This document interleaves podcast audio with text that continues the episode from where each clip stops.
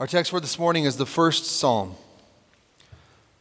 How blessed is the man who does not walk in the advice of the wicked, who does not stand on the path with sinners, and who does not sit in a meeting with mockers. But his delight is in the teaching of the Lord, and on his teaching he meditates day and night.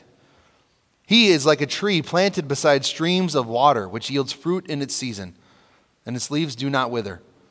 Everything he does prospers. Not so the wicked.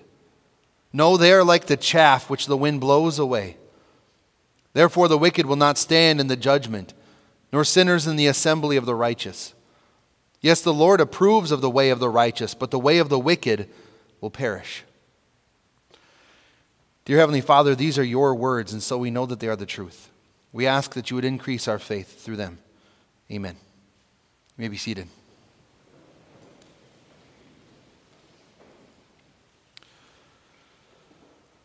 This psalm basically walks us through two ways of, of doing life. Uh, you have doing life uh, God's way, and the other path is doing life in the way of this world. Uh, there's a, a, saying that is sometimes said among pastors it's that uh, there's no better time to be a Lutheran than on your deathbed. Right? And this phrase has been illustrated for me several times throughout my ministry. Uh, it's clear that, that doing life according to God's plan, according to His way, and following His word, it, it leads to the life that is filled with purpose and meaning. It's the only way to live life where you know that when you die, it leads to eternity with your God. There's two situations in my ministry so far that have really stood out to me as illustrations for that phrase, right? Uh, there's no better time to be a Lutheran than on your deathbed. Uh, one was almost exactly a, a year ago. Uh, one of our members calls me up and he says, Pastor, I'm going to die tomorrow. And uh, I, he, had, he had COVID. And uh, he told the doctors that he was elderly, so he didn't want to be intubated. So they said, Yeah, by tomorrow, by tomorrow afternoon, your lungs will not be strong enough to sustain life. And so I, I rushed over there. I brought him communion. I, I spoke with him. I, I, was prepared for uh, uh you know, a, really emotional, emotional conversation, but I was shocked at how, first, how comfortable and how strong he looked. He was speaking to me as, as easily as I'm speaking to you now, sitting up in his bed. He did not look that sick. Uh, but what really struck me was the confidence with which he spoke. Now, this guy, Vern, he knew that in less than 24 hours he would be dead. But there was no fear in his voice, right? There's no, there's no worry. There's no trepidation about what was to come. He spoke to me about grace, about the forgiveness of God. He spoke to me about Jesus dying for him in his place. He spoke with this confident, bold faith. He knew that tomorrow, when he, when he died, that he would be with his God. He spoke of the excitement that he had of knowing that he'd be reunited with the people that he loved who had already died in the faith. The doctors were exactly right. Vern died that, that next morning, and he died in, in bold, confident faith, trusting in the promises of his God. Uh, the other situation was when I was pretty fresh in the ministry. Uh, somebody who was not associated with our church called me up out of the blue and said, uh, I'd like you to go to the hospital in St. Paul. So I drove across the town um, and, and went to the hospital there, and it turned out that a, a college freshman or college sophomore was being life flighted there. Uh, his family lived in Wisconsin, so I beat them there by hours. And uh, when I got there, I learned that this college sophomore from the University of Minnesota, he had drowned in just a total freak uh, accident at a cabin with his friends, and, uh, and he had died. So when his family got there, I, I, did my best to comfort them with the gospel. I prayed with them, and, and there was absolute sadness in that room for sure, but there was also still hope. They knew that they would see their, their son again. But then his sister came. And his sister had been walking, had been doing life in the, the way that, that God lays out for us, but, but she had given up the faith. She had walked away from the faith many years before, and for her, it was a completely different situation. Uh, for her, when she came in that room, there was absolutely no comfort for her as she mourned the death of her brother. There was, there was only grief, there was, there was only sadness, there was only that, that mourning without hope. And the difference between these two situations is, is this is what our psalm for this morning is talking about. Right? He's holding up for us this, this picture between a different, the difference between a life lived in, in faith with that confidence in our Savior and a life lived without hope. And it paints that picture with plants. Right, so first you have this, this big, healthy tree with strong roots that, that grow deep.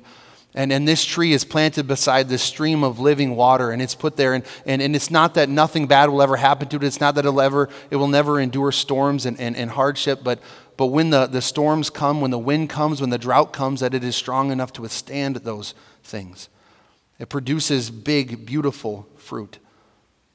And then, in contrast to that, that big, healthy tree by that stream of water, we have chaff. Right, this picture of the, the other way of doing life. And when you harvested wheat, you'd put it in this big bowl and they'd throw it in the air, and the chaff, that little dry husk surrounding the, the wheat, would blow away, and that wheat would fall back down into the bowl. And our psalm says that a life lived without faith is like that chaff. That life without faith is like that husk that blows away in the wind with nothing of, of value, nothing of, of substance within it. A dry, empty, useless husk. What an illustration, right? One life lived deeply rooted in God's sustaining love, and one life lived drifting alone, disconnected from the source of life. Obviously, we look at that. We say, I want to be the tree, right? I want to be planted beside that, that stream of water. I want to be strong. I want to, I want to prosper in my life. And so, our natural inclination is to look at this psalm as a checklist, right? All I have to do is not listen to, to wicked advice. All I have to do is not hang out with bad people. I got to read the Bible sometimes, and, and then everything that I do will prosper. Then, then I'll be like that tree. I can do that. That's obtainable. But look how tricky sin can be, because what's being described here also is exactly how sin works in our hearts. Right, first step is we're walking in the advice of the wicked. We're hanging out uh, with, with people who, do, who are doing life the world's way, and we see they don't look like dry, empty husks. They don't look like they're headed for doom and destruction. They're, they're nice people. They're, they're genuinely friendly, and, and it looks like they're enjoying their life. And so we, we are surrounded by uh, the, the, the, advice of this world, and, and we allow it to, to permeate into our hearts. And before we know it, we're not just walking in their advice, we're standing on the path with sin. We're joining in. We start doing things in, in the way of the world instead of the way that God wants us to do them. And it's, it's not fatal immediately to our faith. But before we know it, we're engrossed in that sin and we're sitting in the seat with mockers. We realize that we're not going the, the, the, the path that God has laid out for us. We're sitting on the sideline. We're camping out in our sin and we're looking at those who are doing life God's way and we're laughing at them. James 2 in the New Testament, he talks about this progression of sin in our hearts, and he says this each person is tempted when he is dragged away and enticed by his own desire. Then, when desire has conceived, it gives birth to sin. And sin, when it is full grown, gives birth to death. So, first we have that temptation right there, right? It's presented by the world, by, by, by our own sinful flesh, by Satan himself. And, and, it, and it's there, and we allow it to, to take root in our heart, and it becomes this sinful desire. Right? We look at that sinful desire, we say, it's not that big of a deal. It's not like I'm doing anything wrong. It's not a sinful action. It's just a sinful desire. But if left unchecked, James here says it gives birth to a sinful action. And again, if we let that sinful action fester, if we don't turn away from sin and repentance and turn towards the forgiveness of our God, that sin in our life becomes bigger and bigger and uglier, and it becomes this monster that's whittling away at our faith. What we are doing in these situations, we're allowing sin to drag us off the path of doing life God's way. And before we recognize what's happening, we're doing life the world's way, and our relationship with God has been severed. Before we know it, we are no longer connected to that, that source of life. Again, we look at these two paths and we say, I want to be that tree. I don't want that to happen to me. That, that, that's scary. I don't want to be disconnected from, from God. I don't want to be disconnected from His grace and His love and His mercy. So I'm going to dig deep. I'm going to try super, super hard, and I'm going to do life the right way. I'm going to fight every single day to do exactly what God wants me to do, to walk in His ways, to show Him that, that I'm a good Christian. But again, that's not the answer. We can't will ourselves into obedience right? The past times where we allowed those, those temptations to take root in our heart and become sinful desires, which then gave birth to, to sinful actions. We can't make up for those by doing better things now. There, there has to be something else. Our text says, Blessed is the man who delights in the teaching of the Lord. And on his teaching, he meditates day and night. That is a, a key word for us in our psalm this morning delights. Right? We delight in the teaching of the Lord because it's not just his law. Right? God doesn't just come to us and reveal to us this monster of our sin, this enormous problem, and then walk away. He doesn't just say, Yeah, you are, are, are deserving of hell. Good luck with that. Right? Because in his word, he also teaches us of our Savior. He teaches us about Jesus. And as you look at, at the first psalm, I want you to realize too that Jesus really is the man, right? Both figuratively and, and literally. He literally is the man. He, he, he is our almighty God who took on human flesh in order to be the man. And as a, as a human being, he, he faced all of the temptations that we face in all the same intensity, but he never once gave them a foothold.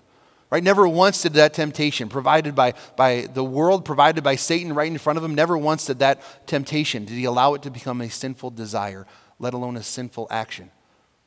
Jesus never once sinned. He did life God's way perfectly. And so, what's so delightful to us, why we delight in the teaching of, of, of God's word, is that Jesus didn't just do this to be our example. Right? He didn't just come and say, This is what you could have done. This is how you do it. This is what you should do. He came to be our replacement. We delight because Jesus died on the cross to suffer the destruction that our sins deserve. He did it to win for us forgiveness. He did it to win for us hope and a future in heaven with our God. So, meditating on the, the love and the grace of God, on the promise that He's given to us in His Word, that's what leads us to a life lived in this world with hope and meaning and purpose. It's what leads to a, a life of, of confidence and comfort. Because the more we meditate on, on the word, the more we are led to the cross of Jesus over and over and over again. And can, it's there at the cross that we find that forgiveness that we need, that healing that we crave. And it's there at the cross that we see the fullness of the love that God has for us being poured out on us in, in its fullness by saying, This is my son whom I love. And here he is as a sacrifice for your sins so that you can be with me forever. The more we meditate on that word, the more we meditate on the good news of, of God's word, the more the Holy Spirit works in our hearts to strengthen our faith. The more he enables those roots to grow deep to be more connected to that stream of living water, to be more connected to our Savior. The more we meditate on His Word, the more He enables us to live a life of praise and thanksgiving for all that God has done for us. The more we do that, the more it's true that, that when our life is, is over, right, the more we are planted in the teachings of God's Word and not the advice and the way of this world, the more we realize what a comfort that is on our deathbed. Because it's true, it is great to be a Lutheran on your deathbed, but it's great before then as well. Right? Because, yes, we get to die in the confidence of knowing that, that Jesus' love is for me.